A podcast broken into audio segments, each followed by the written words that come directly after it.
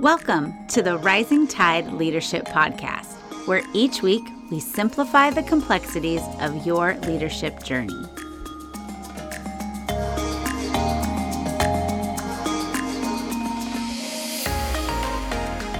Everybody. Thank you for joining us for another episode of the Rising Tide Leadership Podcast.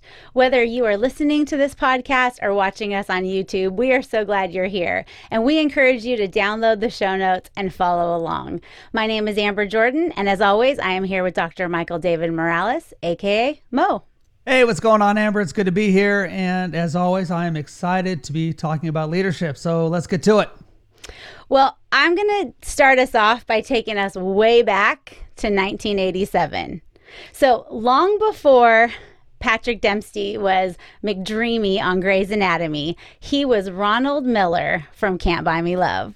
And I know you know this movie, but Ronald Miller was a nerdy high school student who couldn't get a date until he came across the perfect opportunity. So the most popular girl in school steals her mom's white suede outfit wears it to a party and spills wine all over it. So she needs a thousand dollars to replace it. So in comes Ronald Miller with his lawn mowing money, and he says, I will give you the money if you agree to date me, thereby making him popular. And it totally works. Now, not all the problems were solved because, of course, there was some drama and some heartbreak and angst. Eh, but eventually, they found true love and they rode off into the sunset on his lawnmower. Now, I wish that every problem in life could be solved like an 80s teen movie but much to my disappointment, it cannot. But I thought it was a great example of creative pro- problem solving and rising to the challenge. So, we've titled our episode today, Effective Leaders Rise to the Challenge. So, Mo, why don't you tell us what Ronald Miller did right and why it's so important for leaders to rise to the challenge? And what's the first thing that they need to do to do that? Wow. Well, let me first, before we even get to that, Ronald Miller is like every young boy's hero from the 80s, right? And he did everything right. You know, he worked hard and he showed the rest of us mere mortals that you can get the girl if you just work hard enough. So, um, I mean, uh, and to your point, I think every problem in life really can be solved uh, via an 80s movie. So if you haven't read those uh, or, or, seen those 80s movies, you need to just start, uh, you know, looking at those and, and uh, watching them. So, um, but you know, I, I love what we're talking about today, Amber. Effective leaders, they do. They rise to the challenge. They love the challenge. They take on the challenge. And I know, Amber, that on the Enneagram spectrum, you are a challenger. You love the challenge. You love to be challenged. And so I think all of us as leaders, those of us who are not on the Enneagram spectrum as an eight, like you as a challenger, I think we all do enjoy the challenge. I mean, that's what leaders are all about. And so the first thing that we need to do if we want to be effective leaders that rise to the challenge is we need to do this.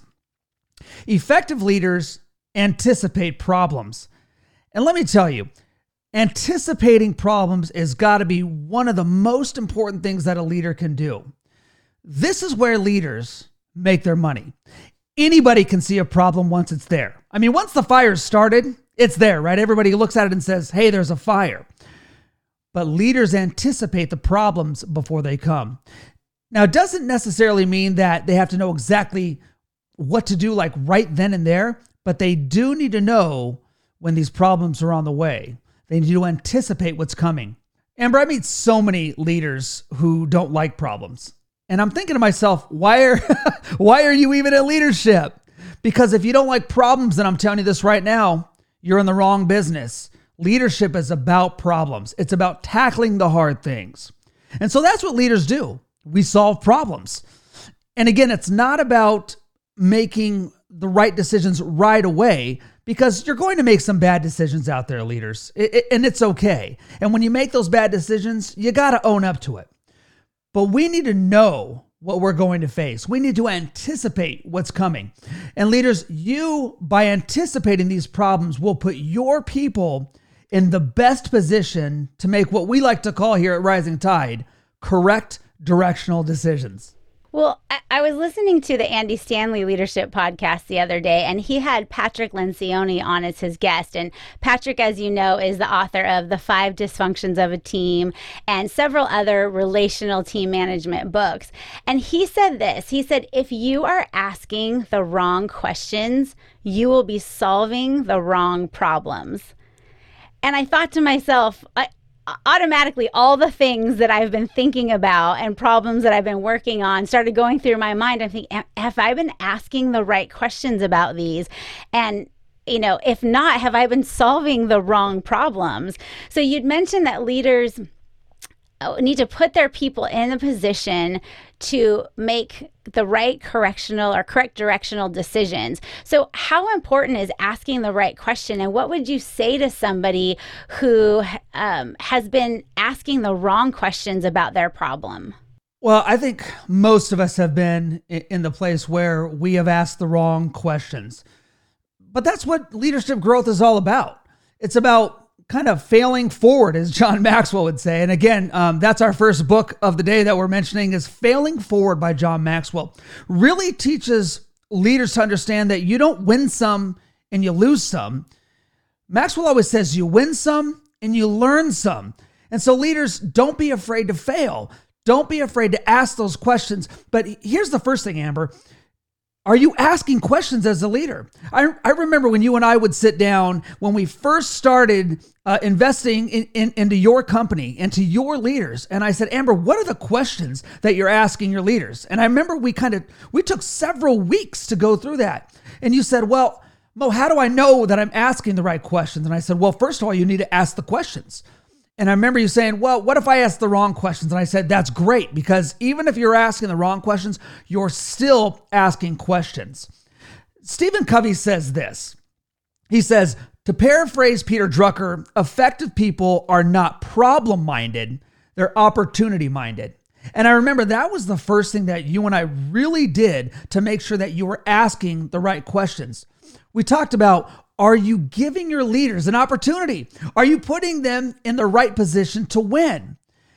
And leaders, you might be asking, well, uh, so Mo, what should I be looking for first?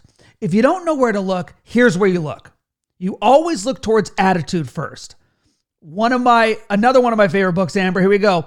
It's a book called Attitude is Everything. And I'm telling you, if you focus on attitude and try to at least get people going in the right direction and have the right frame of mind, man, you are going to make better decisions. You're going to start asking better questions. And so when we have the right attitude, we may not be completely ready, but we can be resilient. And we're all going to get knocked down right? But uh, I, I, I can't remember who says the quote, but it says if you get knocked down five times, you need to make sure that you get up six. And so, Amber, we need to put our people and ourselves in a position to make good decisions. And then once we make those good decisions, like John Maxwell says, then it's time to manage those good decisions because that's what leaders do. Well, and you say put your people in the position for them to make good decisions, not put them in the position so that you can make all the decision f- decisions for them, which I think is uh, again when you and I sat down first, it, it was the problem that or the area that I was struggling in the most because I was trying to have all of the answers and make all of the decisions because I thought that that's what I needed to do to be a good leader for them. And when I realized that asking them questions so that they can make the decision was the best thing that I could do for them again, it builds that confidence and that good attitude in them because they realize when I give them the opportunity and ask them the right questions, they realize oh, I, I can come up with the answer. It's often an answer that they were already leaning towards or moving towards, anyways. They just needed help with the right question to kind of push them in that direction. But when I come in with all of the answers, then begrudgingly they're trying to do it. But when I just present opportunities for them to come up with the solutions or the answers to the decisions that they're making, then they can come in wholeheartedly enthusiastic and hey, maybe we don't always get it right, but we've at least grown in learning how to ask the questions and make the decisions. And so that when I when I started to do that, when I started to show up without all of the answers and simply ask better questions, it was really groundbreaking and, and changing for our team. Well, and Amber, remember when we were talking about it, you said, Well, what happens if I have the wrong answer? And I was like, Why are you giving your leaders answers anyway?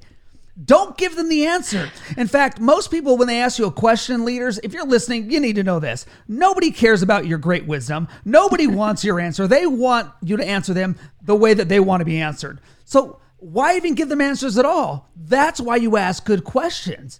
That's why you anticipate these problems because you know your people are going to come to you with these questions. And the best thing to do is just get right back to them with a question and help them solve their own problems. They already know what they want to do. And if you help them to do that, it's going to make them a stronger leader. And then, Amber, like your staff, they started getting really confident. And they all of a sudden didn't come to you for all the answers, right? They were coming to you and they were saying, Amber, this is what was going on. And this is how I dealt with. What do you think? And then they were asking the good questions. Okay, Mo. So after leaders anticipate the problem, what's next? Well, after you anticipate the problem, this is what effective leaders do. Effective leaders accept reality. Now, I know way too many leaders that put on the rose colored glasses and they act like everything's going all right. And usually, Amber, the reason that they're doing that is because they know that they screwed up and they don't want anybody to know. And so they just, they have to act like things are okay, right? But in fact, you can tell when things get worse because leaders just keep saying, well, you know, we don't need to change anything. And you're thinking, yeah, we do. Because remember, your team knows when things are going good, they know when things are going bad. And leaders really aren't fooling anybody, they're only really fooling themselves. So the problem is that this kind of attitude ends up affecting the people that they're leading. It affects the people in their leadership purview, meaning this. All of a sudden, these people are thinking that everyone around them is crazy.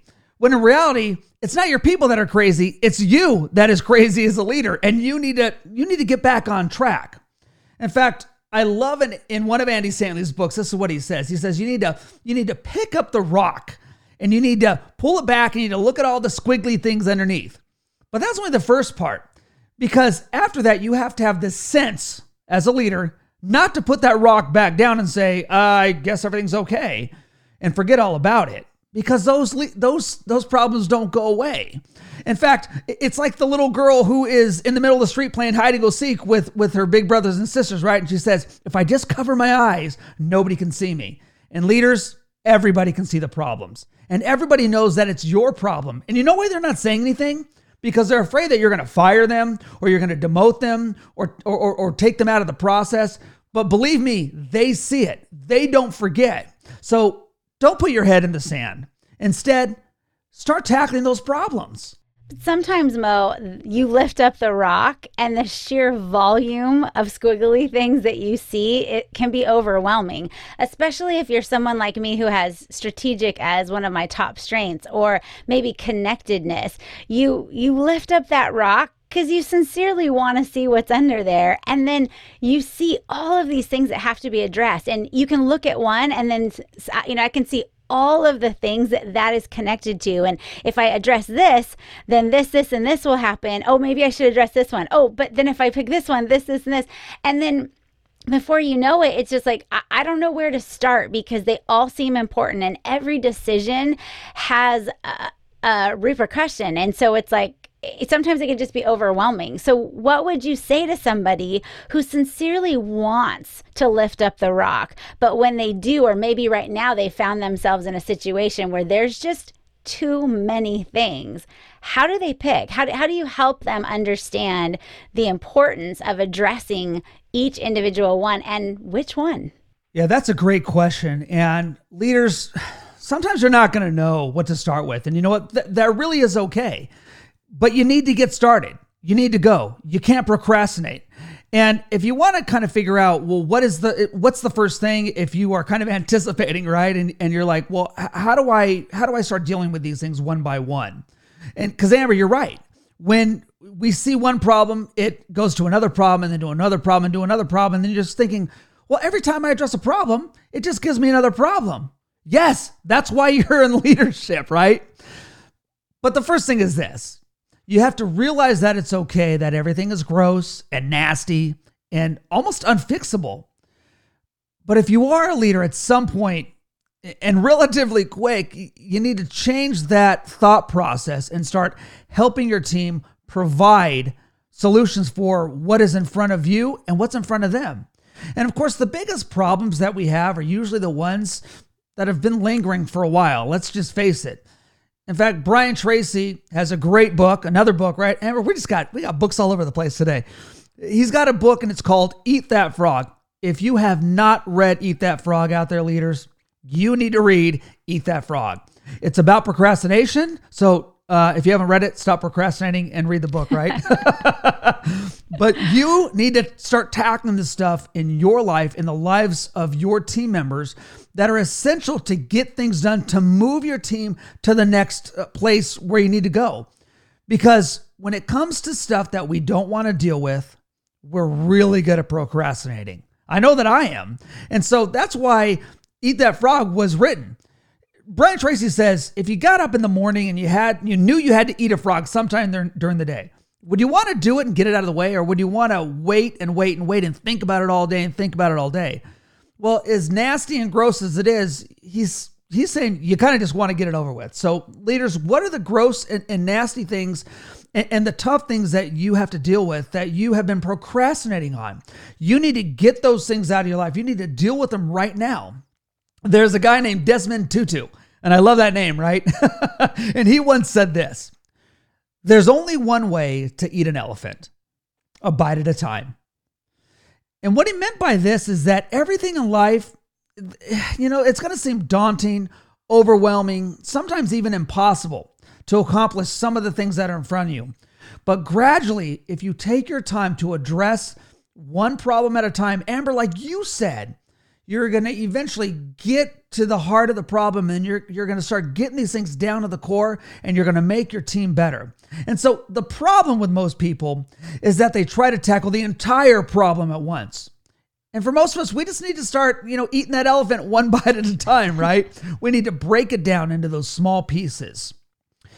And Cheryl Bachelder, Cheryl Bachelder, who's one of uh, both of our favorite authors, right, Amber? She's got a great quote, and I know that this is one of your favorite quotes. And, and she says, if the team is not working on the real problems, they often make up work just to justify their existence. And you know what, leaders? So many people out there, and especially leaders, are doing things instead of tackling the real problems. Aren't aren't a lot of people really just trying to justify their existence by tackling problems that don't even exist? Yeah, busy work is absolutely the killer uh, of being effective. It just it keeps you feeling busy but then you realize uh, we're not actually getting anywhere. And, you know, talking about procrastination, I have the opportunity to help my nephew, he's in second grade, to help him sometimes with his schoolwork. And, you know, it's like 15 minutes worth of schoolwork, but to a second grader, that's an eternity. And so trying to get this sweet kid to sit down and just get his homework done is so hard. And I, I try to convince him, buddy, if we could just focus, if we could put down the toys and we can just stay, you know, it's always like the lead breaks or I need a different eraser or there's always something. Smart something. kid. Yes, I know. There's always some way to postpone or put off or procrastinate doing the actual work. And I just like, dude, we had we have done this from the beginning, we'd be done by now. But then I come home and then I look at, oh, there's that problem. Okay, then let me look at this one. Oh, let me look at this one. And then I then I find myself trying to do anything I can to stay busy instead of just diving in to the the biggest problem so that I can tackle that like you said piece by piece and bite by bite. So I get it. It's tough out there leaders, but we got to do it and that's why we're here to learn and to grow. So, Mo, once a leader anticipates a problem and they accept reality, what's the third thing that they need to do? Yeah, the third and final thing that leaders can do today is this effective leaders apply the big picture. Leaders, you got to be about the big picture out there. this is where leaders have a chance really to separate themselves from the pack. Meaning, they need to learn what it means to view their team, not just in that situation, but in situations down the road. And Kevin Cobb always used to talk about this as the 30,000 foot view. And so we want to start elevating the view that we have of the problems that are facing our team and our companies. And with this 30,000 foot view, leaders, you give yourself a keen ability to know this what's going on on the ground, but also what's going on at that higher level. And these kind of leaders, they think things out and they think of all the different things that can be affecting the problem. And then they decide, how do we need to tackle these problems? And this is where experience and, and, and intuition come into play. In fact, we talked about intuition in an earlier podcast because it's so important for the leader to both see what's going on, Amber, on the ground and also at a higher altitude. Yeah, we did. We talked about it. And, you know, it, even when you and I first talked about intuition, it was a challenging topic. So if you haven't had a chance out there to listen to that episode, I would encourage you to do so. And if you have questions about it or you need somebody to talk about it or bounce some ideas off of, then we'd love to have those conversations with you because that's what we do and that's what we're here for. But Mo, talk to us a little bit more about applying the big picture and, and how that actually impacts the success of problem solving. Yeah, I'd love to give you a great quote, Amber, and give our leaders a, a, quote from Dale Carnegie, uh, who is, again, one of my favorite guys to go to when talking about problem solving. And he says this When we're not engaged in thinking about some definite problem, we usually spend about 95% of our time thinking about ourselves. And leaders, we've talked about this and talked about this. You cannot think about yourself. Your job is to think about your people who are all thinking about themselves. You're the one person on the team that can't be thinking about yourself. You need to have all your time and effort and energy spent on their problem solving and how to help them tackle those problems. And I would say that there are a lot of leaders out there, Amber, that think that they're doing a good job, but really they're probably just thinking about themselves. They're thinking about keeping their job. They're thinking about getting the raise for themselves. They're thinking about the next big thing in their lives. And all that's good and fine. I mean, you do want to move to the next level, obviously. But I always, always say that you have to wake up every morning ready to pour yourself out in the pursuit of adding value to others. I mean, that's what you do as a leader. That's that's something that a leader and only a leader can do is focus on adding value not just to yourself, but to your team and ultimately to the company. And that's when you're going to make yourself indispensable. You see, it's impossible to think about yourself and your people at the same time. You can only think of one or the other. You can think about yourself or you can think about others. So, really, Amber, the question is what's best for your team? And when you start thinking that way, it's actually it's actually really humbling. It really is. I mean, I think every conversation you and I have had has been about adding value to others.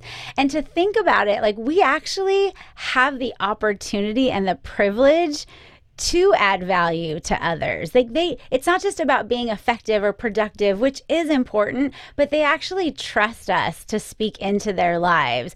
We actually get the chance to think about them and put them first. And that's an, an incredible responsibility and it is really humbling that people would even choose to give us that opportunity. And it's definitely one that we should take seriously. So effective leaders anticipate problems they accept reality, and they apply the big picture. And since this is such a rich and important topic, we'll actually be covering it again next week as we explore a little further. What do we do after we've applied these three preliminary actions to our leadership? What is it that we do next to take it to the next level? So you want to make sure that you catch next week's episode as well. But before we go, Mo, any final thoughts for us today? Yeah, Amber, I really love what you said about leadership being a privilege. Leaders, if you're not waking up every day and understanding that leading your people is a privilege and that you should be thinking about how to serve them, then I would really encourage you to go back and ask yourself, what can I do for my leaders today? Because they are looking to you. They are looking towards effective leadership. And so, for those of you out there who call yourselves leaders, live in that and understand that you need to be putting more and more time in every day to understand what it means for you to be an effective leader. Well, that brings us to the end of this episode. Thank you so much, everyone, for joining us here at the Rising Tide Leadership Podcast, and we will see you next time.